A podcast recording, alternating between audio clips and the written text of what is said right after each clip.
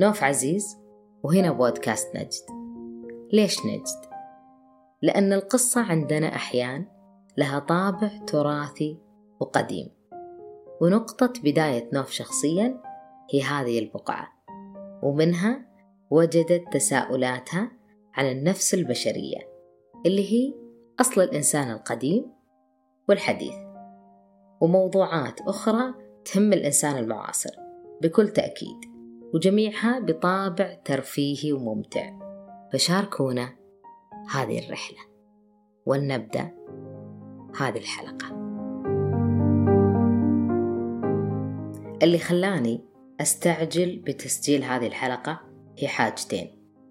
الأولى سمعت من شخصية معروفة رأي ما أعجبني عن مفهوم الصداقة اللي تسطحت حالها حال العلاقات اللي يخوضون الناس فيها ويحاولون دايما يصعبون مفهومها على أنفسهم أو يؤطرون معناها وهي بالأخير تظل تجربة شخصية.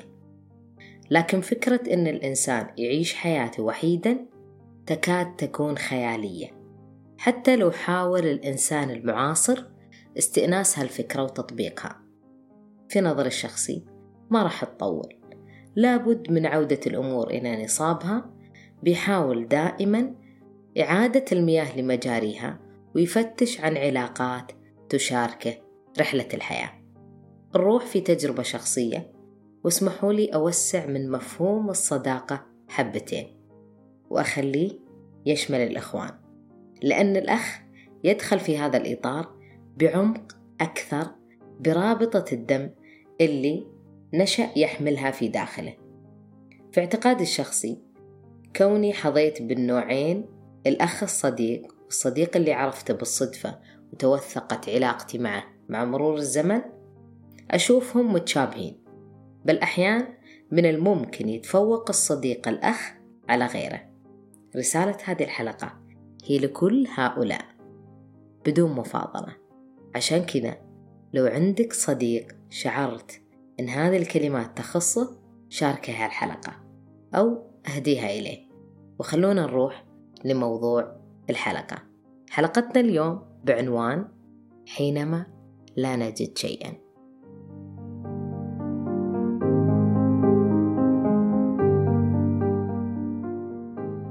إذا كان ولا بد لهذه الحلقة أن تصبح رفيقتي في قادم الأيام فأنا أفضل أن تذاع للعلن أن يقصدها الناس مثلي تماما في أوقات مختلفة.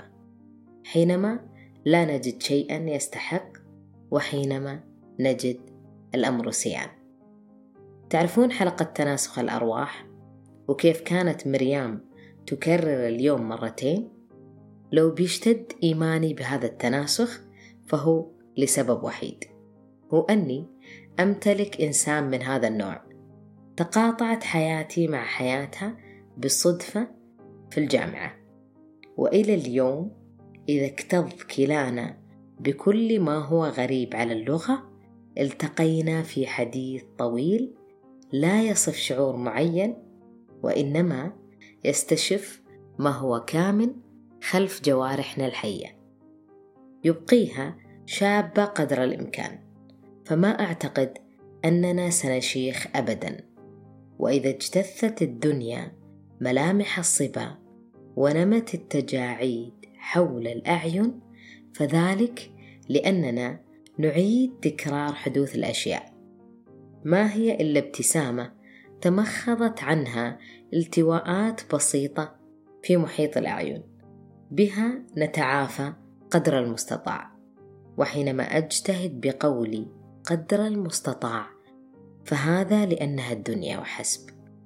لا يمكننا الهرب من الشقاء عبثا كما يهرب الأطفال. لم نعد صغارا. تغير كل ما في داخلنا. كما تبدل الأرض قشرتها. وتكشر عن أنيابها في وجوه البشر. حينما تمادوا وأساءوا التعامل معها. فما كان منها إلا أن تنفجر غضبا ويسفر المناخ عن تغيير في الطقس ويقترب ثقب الأمازون أو يتسع وجعا وتغادر الطيور أعشاشها محلقة في السماء وتختفي الزواحف وأنواع الحيوانات إلى الأبد. وهكذا وجهت لنا صرخة استغاثة لم نشأ أن نسمعها. تجاهلناها وبكل بساطة إلى ما يليها. هذا ما فعلته الدنيا والبشر والظروف والإحباطات والسقوط المتكرر بكلانا وحينما نلتقي صدفة أو بميعاد بعد عدة سنوات سنغدو من الخارج أكبر سنا بعقول ناضجة. سنضحك ونفتش في كلتينا عن علامات فارقة أو نبحث عن أنفسنا وحسب. نمت بيننا المواقف كما يصف الراوي الجيد بدايات علاقته مع القلم. كيف خط السطر الأول بارتباك الموهوب الذي نال منه الشك كثيرا وحول كتاباته إلى مسودات يخفيها عن أعين الناس. أصبح لأصواتنا حين نلتقي في دائرة صوتية نغم. كلمات كثيرة لا تعني العامة ولا تخصهم. يمرون من خلالها مثل الهواء الذي يثني الغصن ويرحل. نقف نحن على أعتابها اياما بل سنوات. نتذكرها. بل من المعيب لو لم نقل أنها تمتلك روحا. ذاك المكان وممرات تنسجها خطواتنا. تردد صدى الضحكات المتجددة. واهنة هي الحياة المعاصرة. لو لم تكوني هنا. يساري أو نصفي الثاني. كلاهما. يحملان مضغة ابتدت منها حياتي. تأخذ وهجا. نابع من حسن الظن بالله. جل جلاله. هو من وضعك هنا بتقاطعاتك وانحيازي الشديد لها. دنا مني الخوف دعينا لا ننكر ضعفنا وتكالبت على نفسي حزنا. بحثت عن كلماتنا المتقاطعة شطبت حرفا حرفا وتماثلت أمامي كلمة معناها في معجم اللغة بديهيا. ولكن ماذا عن معجم الخاص؟ لو أراد أن يبحر في لحظة ضعف عن وصف لمعنى صديق ذاك الذي تهزم الشدائد على يده. تصورت أني ركنت بكل جوارحي وتقوقعت على نفسي متألمة وما وجدت سوى التعافي يحاك من خلالك. كم مرة شهدت على سجل هزائمي وخنوع أحلامي المتراكمة.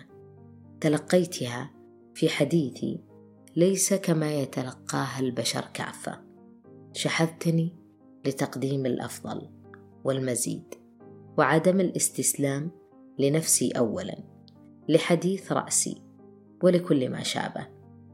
ثم أن الألم لن يطول. بتلك العبارات نسجت عهد الصداقة. وبغيرها كثير لا يمكنني أصف كل شيء. تعرفين ذلك. الحروف تبقى حروفا رغم جمالها إلا أنها محدودة. فيما يتعلق بالشعور المترف فهي حتما قاصرة. الكل كان هنا يوما ما. هل ستغدو الأيام قطارا للذاكرة. هل ستسعفني مثلما تفعل دوما في الاحتفاظ بملامحك صديقتي المذهلة؟ حينما أكبر وتتلاشى الصور تتبخر في الهواء أو أنها متكبرة حتى على النسيان على الشيخوخة مثلا. كل ما في الأمر أنني لا أرغب في ضبابية المشهد. اريد أن يبقى فتيا حاضرا في ذهني ليساعدني أن أقضي وقتي مع فنجان من الشاي. أميل بكلتا شفتاي فرحة برقة وحنان الذكريات. بمواساة من بعيد تختصر كل المسافات بيننا. سنظل نشبه بعضا في بعض الأشياء كالشعر الأبيض وخطوط الوجه المتعرجة والحكايات التي تجمعنا ابطالا لقصة قديمة لم تكتب بعد محفورة في أذهان أبنائنا وأصدقائنا المشتركين. إني أكتب لك مدونتي الصوتية ليوم كهذا يوم صباح سعيد ومشرق. كنا نلتقي فيه بالأحضان والقبل ودمدمات مثيرة للضحك ومرور الزمن من كلتينا. عبورا بأطفالنا الكبار. وعودتنا لنقطة البداية. صغارا باجساد واهنة. لا تقلقين بشأن التجاعيد.